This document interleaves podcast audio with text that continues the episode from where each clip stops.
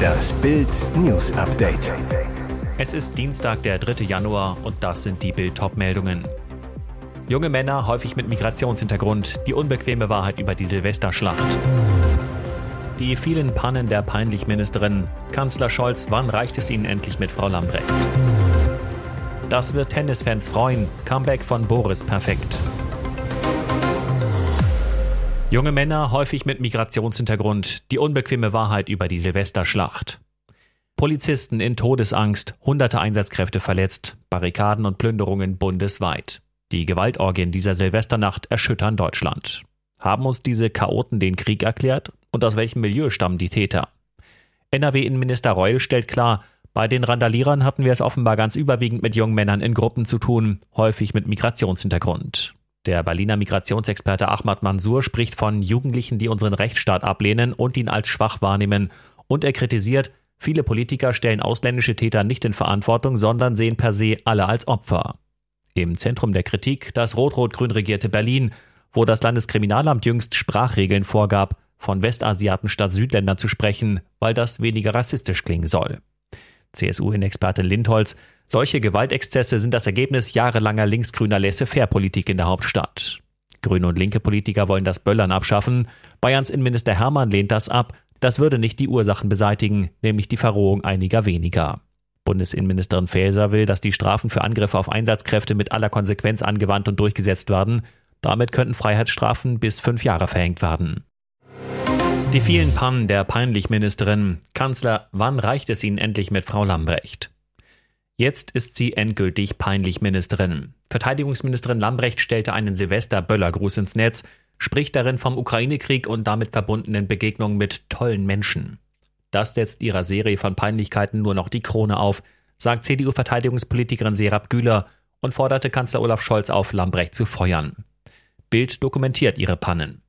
Im ersten Interview nach Amtsantritt gab die neue Bundeswehrchefin in der Bild am Sonntag zum Besten, dass sie die Dienstgrade der Bundeswehr nicht kenne. Fünf Monate später sagte sie der FAZ, sie kennt sie immer noch nicht.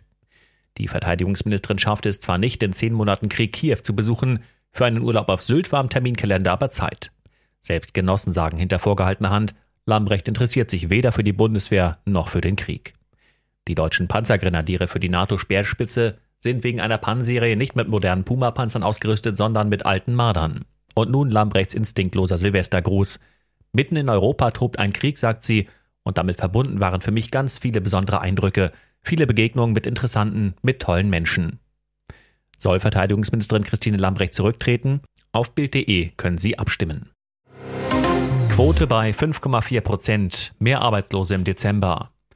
Die Zahl der Arbeitslosen in Deutschland ist im Dezember saisonbedingt auf 2,45 Millionen gestiegen. Das sind 20.000 mehr als im November und 124.000 mehr als vor einem Jahr, teilte die Bundesagentur für Arbeit mit.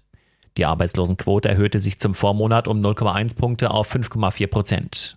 Die Arbeitslosigkeit hat im Dezember wie in diesem Monat üblich mit Beginn der Winterpause zugenommen, sagte BA-Chefin Nahles. Fügt aber hinzu, ohne die ukrainischen Flüchtlinge wäre die Arbeitslosigkeit gesunken.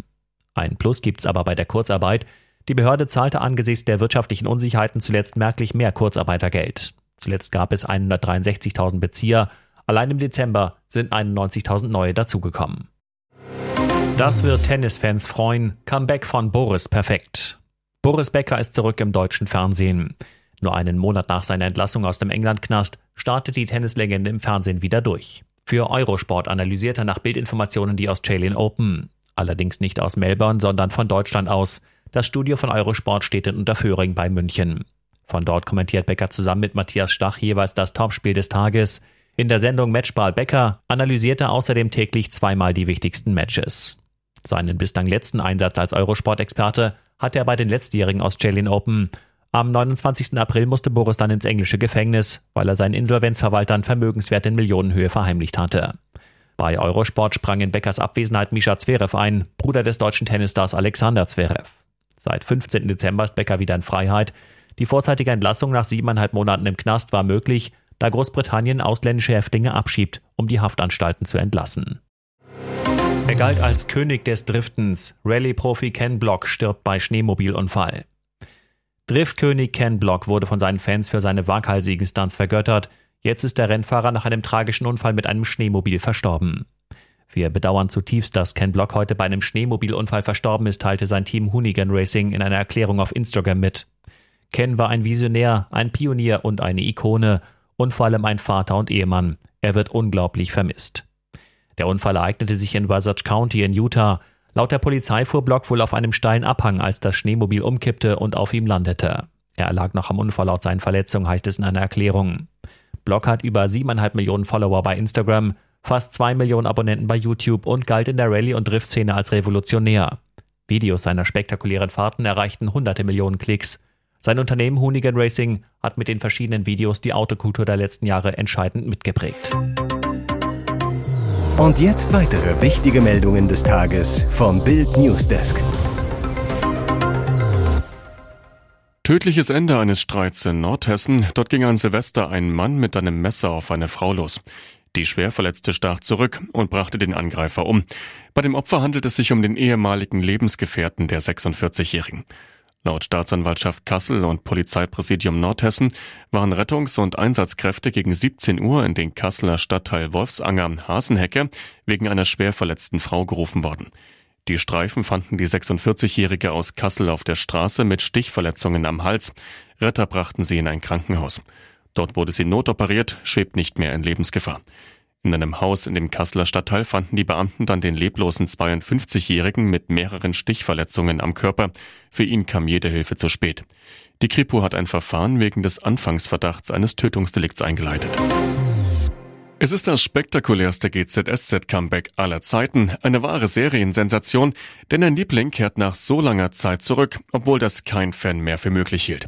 Nach elf Jahren kehrt Serienliebling Susan Sideropoulos zurück in den GZSZ-Kiez und das ist schon bald im TV zu sehen, ab dem 18. Januar. Besonders toll, es ist nicht nur ein Mini-Comeback, sondern gleich eine Rückkehr für mehrere Monate. Die heutige Bestseller-Autorin und Moderatorin kann ihre Freude kaum verbergen, sagt gegenüber Bild, ich habe mich so gefreut, als mir gesagt wurde, dass es bei GZSZ weitergeht. Warum dieses Comeback so ungewöhnlich ist? Jeder GZSZ-Fan wird sich an diese traumatische Folge noch erinnern. Susan Sideropoulos Rolle der Verena Koch starb im August 2011 einen tragischen Serientod. Wie den GZSZ-Machern die Rückkehr von Schauspielerin Susan Sideropoulos nach dem TV-Tod gelingt, indem sie ihrer Doppelgängerin Sarah Elsässer Leben einhauchten. Schon im vergangenen Jahr kam Sideropoulos als Sarah im GZSZ-Ableger Leon glaubt nicht alles, was du siehst zurück. Angekommen, jetzt startet das Ronaldo-Abenteuer in der Wüste.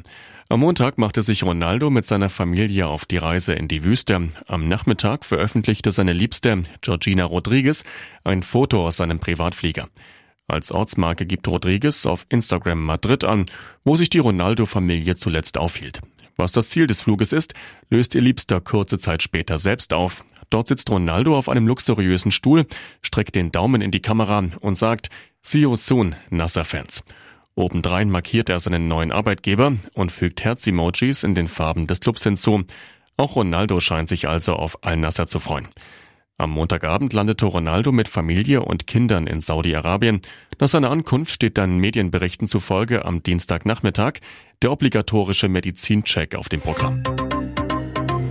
Hier ist das Bild News Update. Und das ist heute auch noch hörenswert. Es ist der letzte Blick auf Benedikt XVI., auf den Leichnam unseres Papstes. Zehntausende Gläubige strömten am Montag zum Petersdom, um dem ehemaligen Papst und Bischof von Rom Adieu zu sagen. Die katholische Tradition sieht vor, Tote aufzubahnen. Am Donnerstag wird Papst Franziskus für seinen Vorgänger die Totenmesse feiern. Deutschland wird durch Bundespräsident Frank-Walter Steinmeier vertreten. Benedikt XVI. wird nach Bildinformationen in einem schlichten Holzsarg vor dem Altar liegen. Die Päpste tragen, seitdem sie die Tiara, die Papstkrone, abgelegt haben, wie alle anderen Bischöfe bei Gottesdiensten eine Mitra als Kopfbedeckung. Mit dieser goldbesetzten Mitra wird Benedikt auch beerdigt. Der Rosenkranz war für Benedikt XVI., wie für seine Vorgänger, zentraler Teil des Glaubens. Er betete täglich 53 Mal das Ave Maria, bat die Gottesmutter um Fürsprache, ließ dabei die Perlen durch die Finger gleiten. Jeder Papst erhält einen goldenen Fischerring. Diesen nutzt das Kirchenoberhaupt als Siegel für wichtige Dokumente. Benediktsring wurde beim Rücktritt 2013 mit einem X unbrauchbar gemacht. Am Finger steckt ein silberner Bischofsring. Als Kirchenoberhaupt trug der traditionsverbundene Benedikt oft rote Schuhe. Nach seinem Rücktritt wechselte er zu schwarzen Modellen. Das falsche Gerücht, seine Schuhe stammten von Prada, hielt sich über Jahre. Der Traum vom Finale ist geplatzt. Für unseren Darts-Giganten Gabriel Gaga Clemens ist im Halbfinale der Darts-WM Endstation. Gegen den Engländer Michael Smith verliert der Saarländer in einem packenden Spiel mit 2 zu 6. Darts war's. Einen Tag nach seinem sensationellen Viertelfinalsieg über den Weltranglisten ersten Gervin Price ist dieses Mal die Nummer 4 der Welt nicht zu schlagen. Kopf hoch Gaga, das war trotzdem großartig. Denn Clemens spielt gut, sogar richtig gut. Es ist eine große Schlacht, bei der Smith am Ende einfach nicht zu schlagen ist. Clemens erzielt mit seinen drei Pfeilen im Schnitt 97 Punkte, trifft 45 Prozent der wichtigen Doppelfelder. Weltklasse. Doch Smith erzielt fast fünf Punkte mehr kann sich somit eine schlechtere Doppelquote von 42 Prozent erlauben. Die Stimmung im Ali Pally ist elektrisierend. Es ist die alte Rivalität zwischen England und Deutschland. Von den 3200 Fans sind rund 20 Prozent für Gaga. Viele deutsche Fahnen sind zu sehen und die Fans brüllen, was die Stimme hergibt. Als Smith ein Pfeil aus dem Triple 20er Feld fällt, halt es, oh du glücklicher Deutscher. Die Gaga-Anhänger kontern mit Schlachtrufen für den Saarländer. Wie laut es in der Halle ist, zeigt Smith. Immer wieder hält er sich den Zeigefinger vor den Mund, will die lauten deutschen Fans verstummen lassen. Clemens ist erstmal alles egal, er wirft und trifft. Doch beim Stand von 2 zu 2 und in den Sätzen kann Gaga das irre Tempo von Smith nicht mehr mitgehen. Der Engländer gewinnt vier Sätze in Folge, der Schlüssel zum Sieg.